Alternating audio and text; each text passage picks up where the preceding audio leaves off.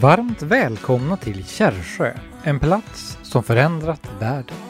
Både Tältmissionen och Hoppets Stjärna, med verksamhet i fem världsdelar, har sina världshögkvarter i den här byn. Det var här deras grundare, Erik Gunnar Eriksson, växte upp. Det var här han höll den första Kärrsjökonferensen 1964. Och det var här, under den sjätte konferensen, som Hoppets Stjärna föddes. Och i detta nu deltar du i den digitala Kärrsjökonferensen 2021.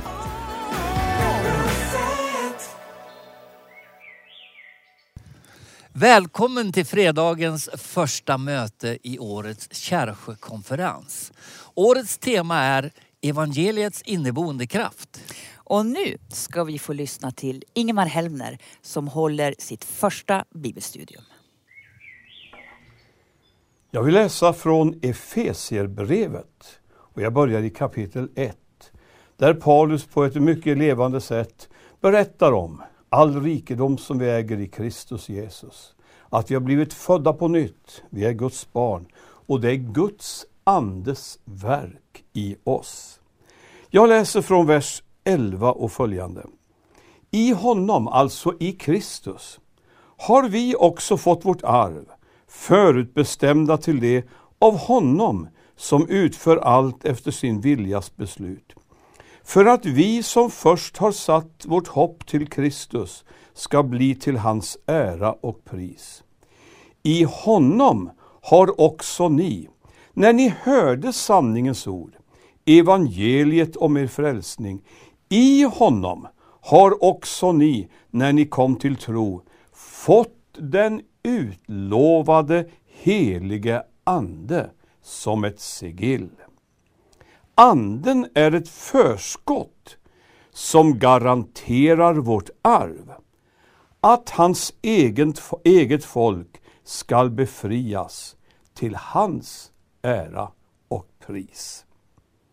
Därför skriver aposteln Paulus, när jag nu har hört om er tro på Herren Jesus och er kärlek till alla de heliga, kan jag inte sluta tacka Gud för er när jag nämner er i mina böner. Jag ber att vår Herre Jesu Kristi Gud, härlighetens far, ska ge er vishetens och uppenbarelsens ande så att ni får en rätt kunskap om honom. Jag ber att era hjärtan hjärtans ögon ska få ljus så att ni förstår vilket hopp han har kallat er till, hur rikt och härligt hans arv är bland de heliga och hur oerhört stor hans makt är på oss som tror. Därför att hans väldiga kraft har varit verksam. Så slutar kapitel 1.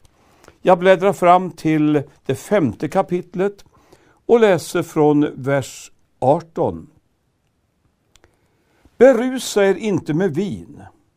Det leder till vårdslöshet.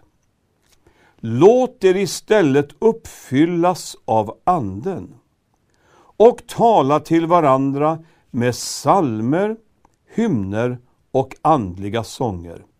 Sjung och spela för Herren i era hjärtan och tacka alltid vår Gud och Far för allt i vår Herre Jesu Kristi namn. Jag gick och tänkte idag på en vinter då jag var ovanligt tröttkörd. Det är några år nu, det är 20 år ungefär skulle jag tro. Jag hade så mycket frågor och jag längtade så efter att se mer av Guds gärningar ske. Om du förstår uttryckssättet, jag längtar efter verkliga andliga genombrott i de gudstjänster där jag var ombedd att medverka.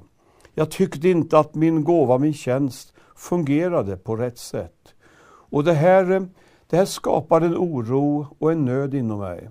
Och det gick faktiskt så långt och det är en av de få gångerna i livet då jag blev uppmanad av goda vänner att faktiskt sjukskriva mig för att få lite stillhet.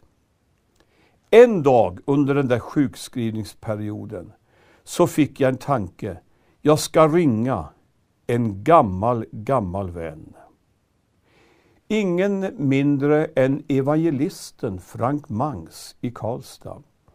Vi hade blivit vänner på märkliga vägar. Han hade varit en mentor för mig i flera olika sammanhang. Nu bävade jag för jag visste han eh, är långt över 90 år, han är gammal, han är mycket trött.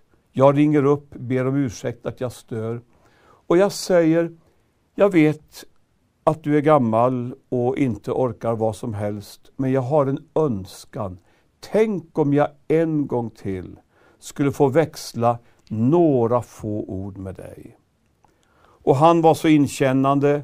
Han upplevde antagligen hur mitt läge var. Så han sa så charmigt och vänligt du bara kan tänka dig.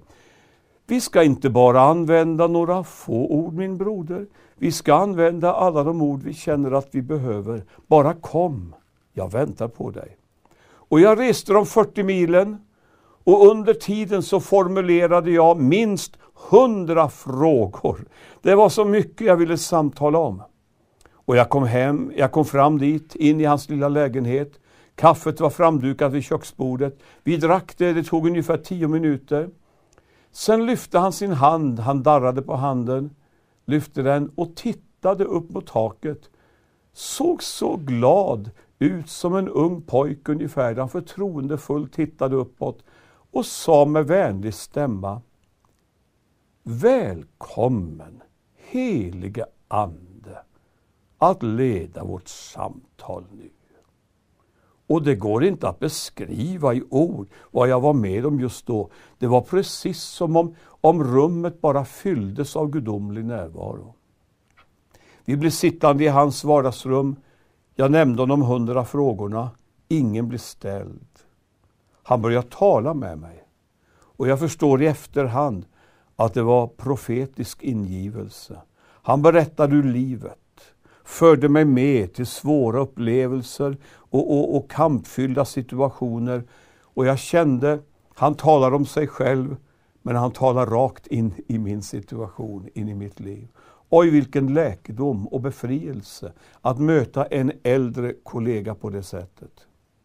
Och så stannar han upp mellan fem och tio gånger den eftermiddagen, tittade mig djupt i ögonen och så sa han ungefär så här. Jag tror att det är Gud som har tillåtit det här. Det är Gud som har verkat med sin varsamma hand och fört dig in i, den här, i det här skeendet där du känner din egen svaghet och hjälplöshet. Han har gjort det därför att han vill få ta ett nytt och starkare grepp om ditt liv. Beröra dig.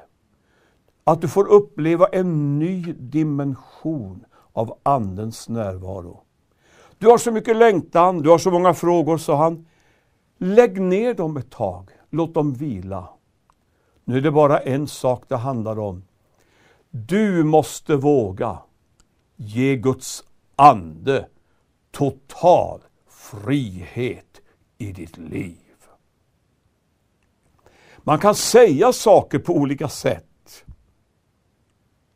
Men jag tittade in i hans fårade ansikte, såg glöden i hans varma, vackra ögon och jag tänkte, var, var, vad har du gått igenom?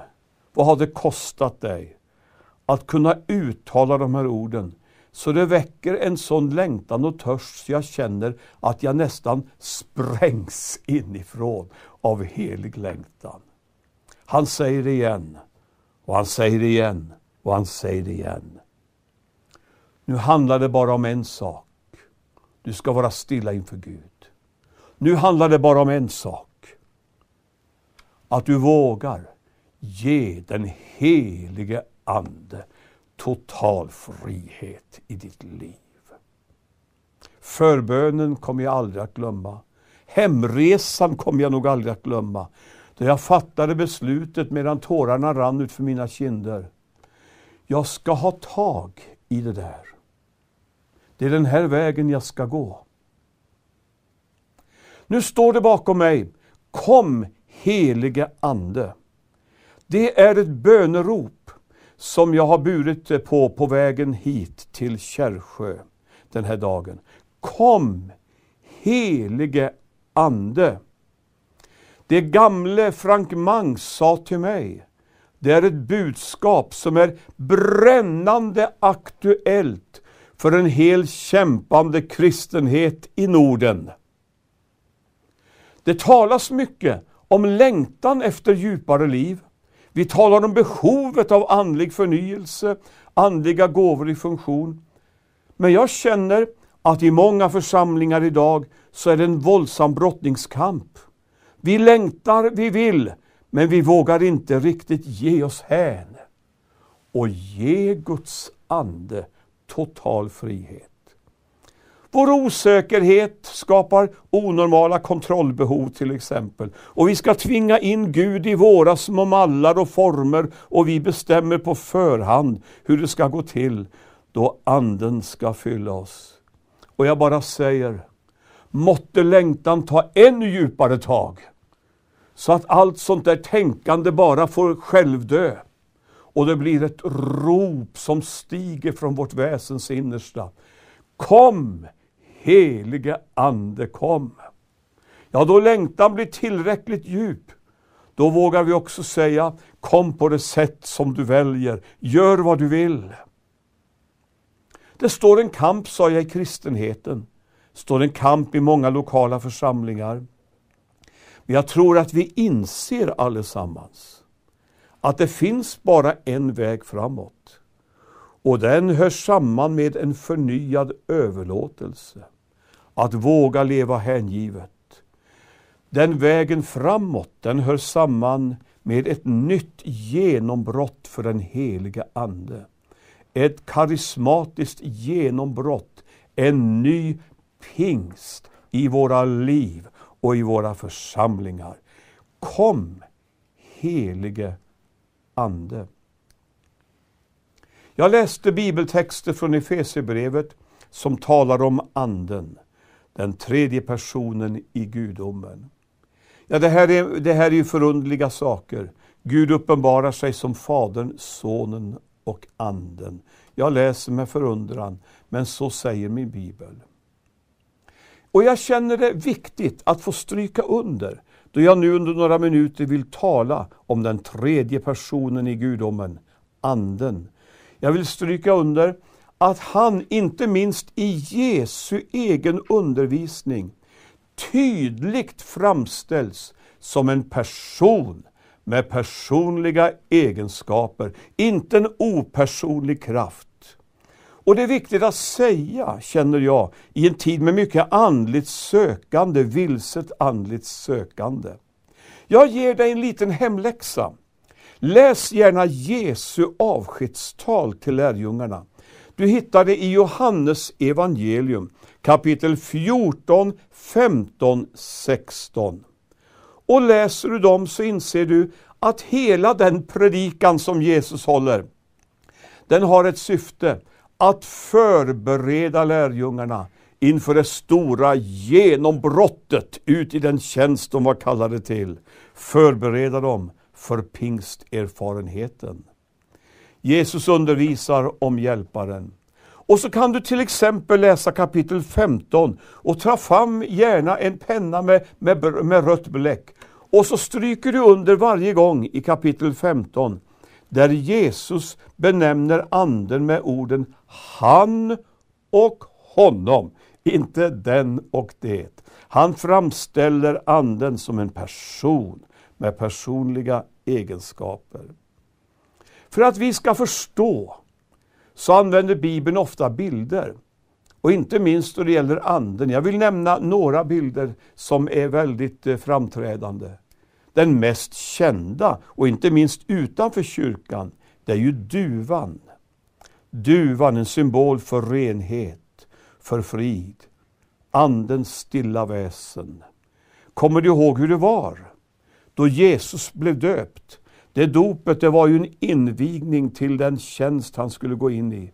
Och då han står där i dopvattnet, då hörs plötsligt en röst från himlen som säger denne är min älskade son.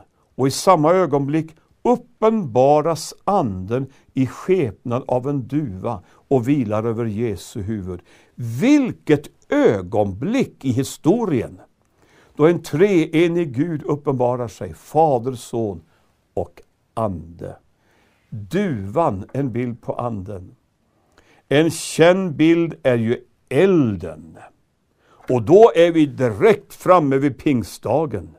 Det berättas om att bönesvaret, löftes uppfyllelse, kommer på det sättet att det ser ut som tungor av eld som kommer ner från himlen och berör lärjungarna.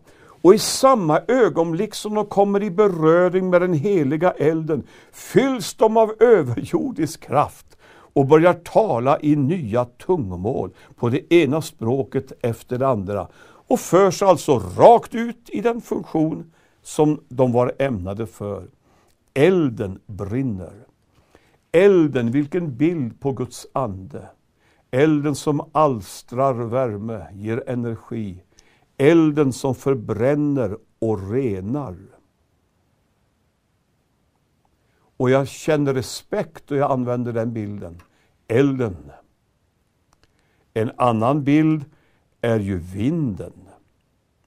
Kom du ande från de fyra väderstrecken och blås liv i alla döda ben som ligger här. Så fick profeten be i Gamla Testamentet. Och han får se ett mirakel då död förvandlas i liv utifrån bönen. Kom du ande och blås liv. Och den bönen i Gamla Testamentet den knyter ju också an direkt till pingstdagen. Då det står att det var en stormvind som for fram som uppfyllde hela huset. I eh, Nordens kristenhet så har vi en förkärlek att citera bibelord som talar om att Gud kommer i den stilla susningen. Det passar liksom vårt temperament eh, lite bättre, det känns lite mer ofarligt. Men då pingstdagen är inne, då är det kraft. Då är det eld som faller. Då är det stormvindar som drar fram. Vinden. Jesus talar om människor som är födda av anden. De är som vinden. Man vet inte varifrån den kommer och vart den far. Alltså omöjlig att kontrollera och stänga in. Vinden. Kom helige Ande. En annan bild är ju vattnet. Den bilden kommer igen genom hela Bibeln. Källan som pålar. Jesus säger, om någon törstar ska han komma till mig och dricka. Och Johannes förklarar, det här sa han om anden, vilken alla de som tror på honom skulle få. För anden var ännu inte given, för Jesus var ännu inte förhärligad. Nu är Jesus förhärligad, nu är anden given. Den som törstar ska komma och få dricka strömmar av levande vatten. Det här sa Jesus på den sista dagen i lövhyddehögtiden. Den högtiden, de, hade man, då mindes man alla under Gud hade gjort i det förgångna. Och bland annat hade man för sig någonting som kallades vattenösningens högtid.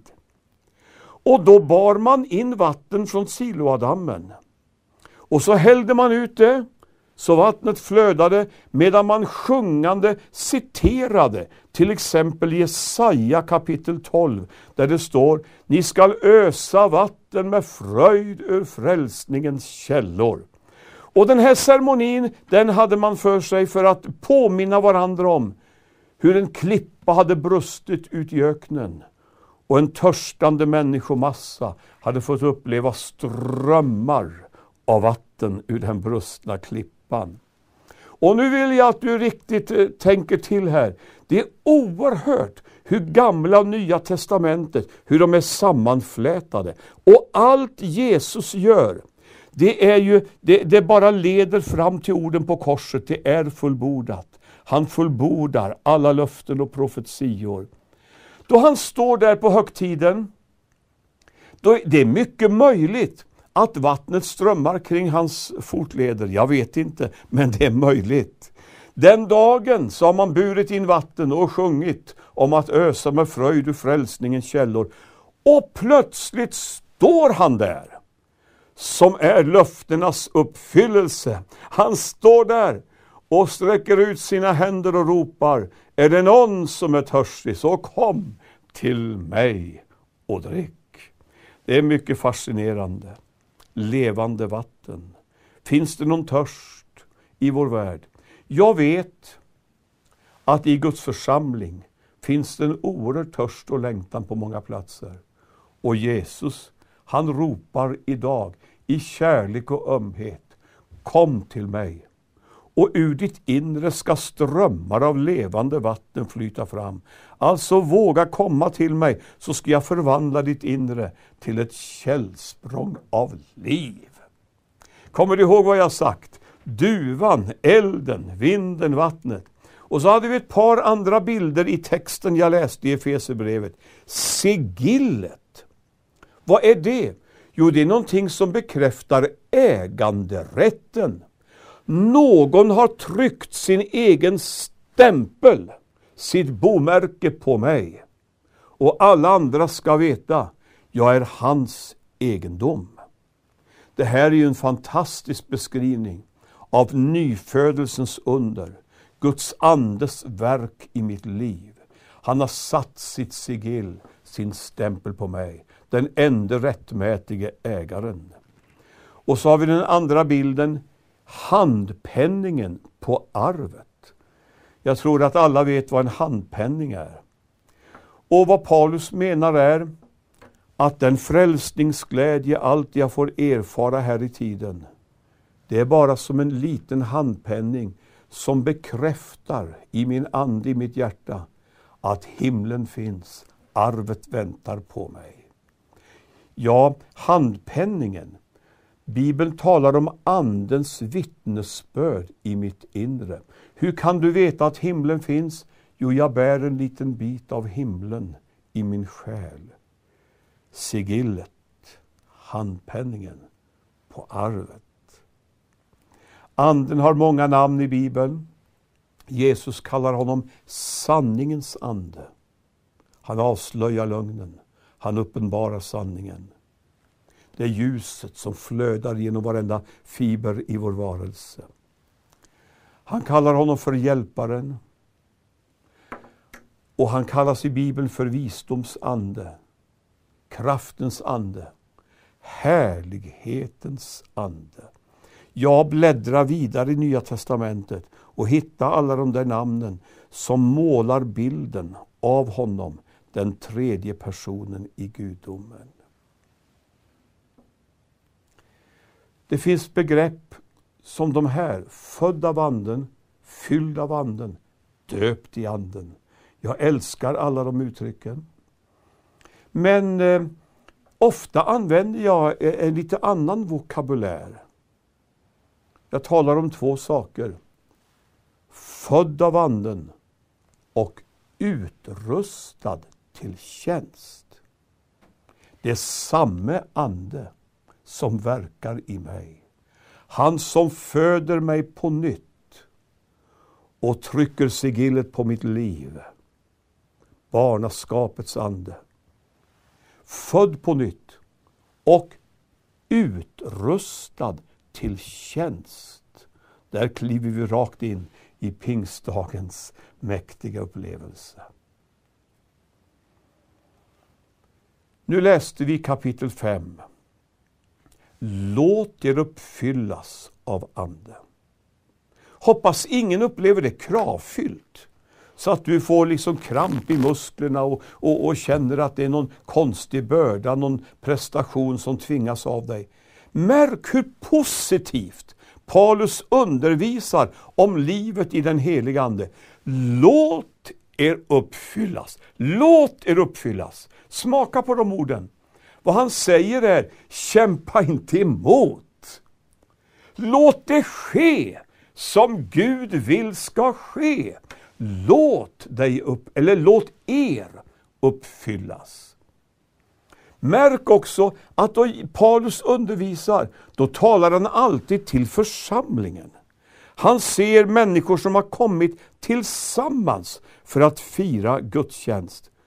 Och han säger inte låt dig, han säger låt er uppfyllas av Ande. Och därför är det här en text som behöver läsas om och om igen då vi samlas för att fira gudstjänst. Ett budskap till församlingen. Låt er uppfyllas av Ande. Ja, det är helt uppenbart att de människorna är födda på nytt. Han har ju bekräftat dem så starkt i kapitel 1. Och ändå säger han, låt er uppfyllas.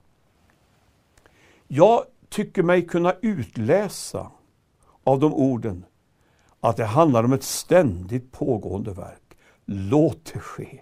Varje gång vi samlas så bör den uppmaningen drabba oss. Älskade vänner, låt er uppfyllas av anden.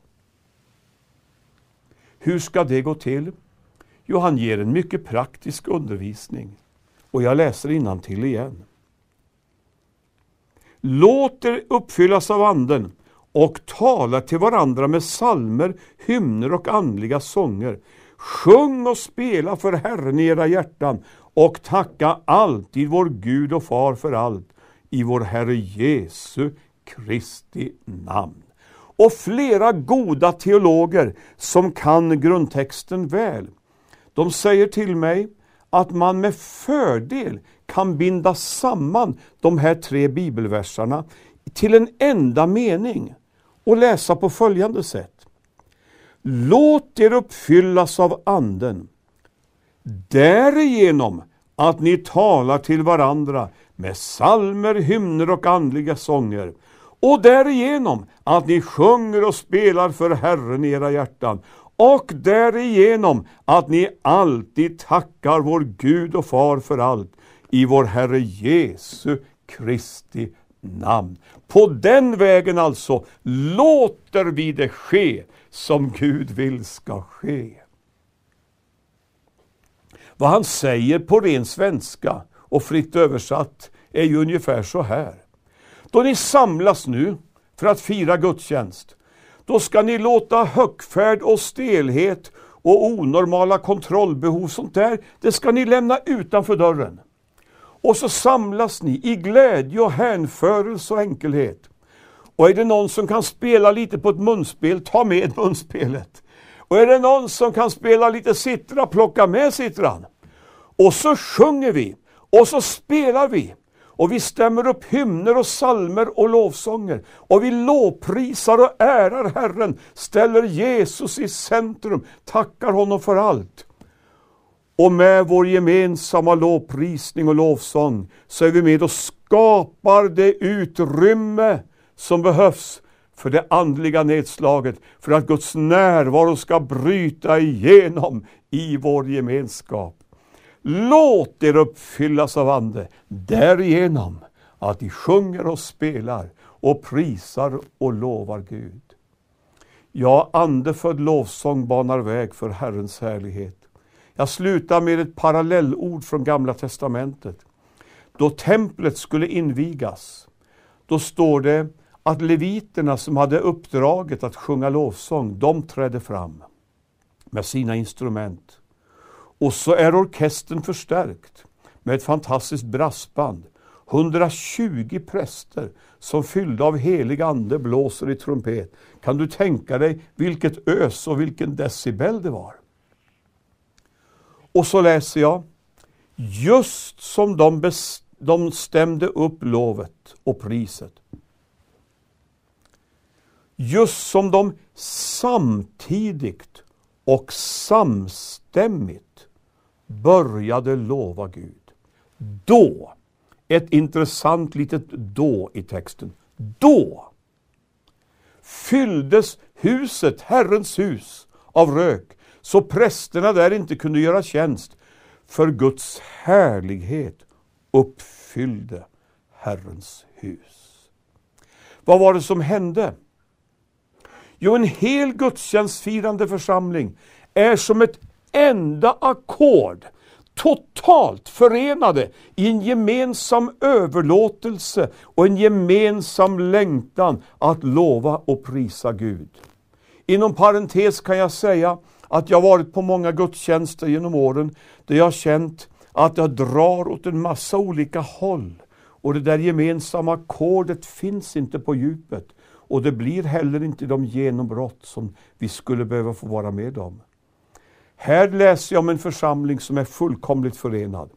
Samtidigt och samstämmigt ger sig hela församlingen hän och bara sjunger och ropar ut att Guds nåd varar. Och det är precis som att ingenting kan hindra en osynlig hand att dra undan slöjan som döljer Guds ansikte. Himmelen sänker sig ner. Platsen blir fylld av Guds egen närvaro, av Guds härlighet. Låt er uppfyllas av Ande därigenom. Diskutera inte sångstilar så mycket och såra inte varandra. Prisa Gud istället. Och gör det på alla tänkbara sätt. Bara, bara be er samman så ni får känna den där ljuvliga upplevelsen av att vara ett ackord. Det är oerhört vad starkt det är. I den första församlingen bad man i ett ackord och Guds ande faller så starkt så alla känner hur marken skakas. Alla fylls av helig ande. Det är precis sådana gudstjänster vi behöver i varenda församling nu. Där genombrottet kommer så att alla berörs. Det bryter igenom i varje lem i kroppen. Alla kommer under den heliga Andes beröring. Låt er uppfyllas av Ande. Nu har jag talat så här därför att jag känner stor ömhet för kristenheten i Norden. Jag har rest i hela mitt liv, i alla sammanhang, gamla och nya kyrkor. Jag vet hur tillståndet är. Och jag menar att i långa stycken är det ett krisläge. Och jag vet bara en som kan förvandla, som kan lyfta församlingen upp på ett högre plan. Vi behöver genombrottet. Vi behöver dig helige Ande. Så nu vill jag be en enkel bön. Och jag vill börja den med att några gånger om igen uttala de här orden. Kom helige Ande. Och om du vill, du som lyssnar på mig, knäpp gärna dina händer. Nu förenas vi. Jag vill be för dig. Jag vill be för din församling. Jag ber att ni ska få vara med om gudstjänster då allihopa kommer in i det där samstämmiga ackordet. Och lovsången och lovprisningen och bönen gör att himlen bara sänker sig ner. Det är tid nu. Kom helige Ande. Och jag ber för dig att du ska få vara med om att gå in i en ny tid. Jag välsignar dig i Jesu namn. Vi beder. Fader i himlen, tack att vi får komma till dig i Jesu namn. Och nu ber jag utifrån försoningen som utfördes på korset, på blodets grund, så vill jag ropa ut idag. Kom, helige Ande. Fyll oss till vår varelses innersta, du kärlekens och kraftens och frimodighetens helige Ande. Kom och förnya andliga gåvor. Kom och berör församlingar så att gudstjänsterna blir som ett enda eldhav, ett kraftfält dit vilsna sökare som har irrat och köat hos häxor och healers ska komma, därför att ryktet går om att det finns en plats där Gud uppenbarar sig. Jag ber om ett andligt nedslag, ett andligt genombrott i kristenheten i Norden. En gång till ropar jag från mitt hjärta. Kom, helige Ande. Amen.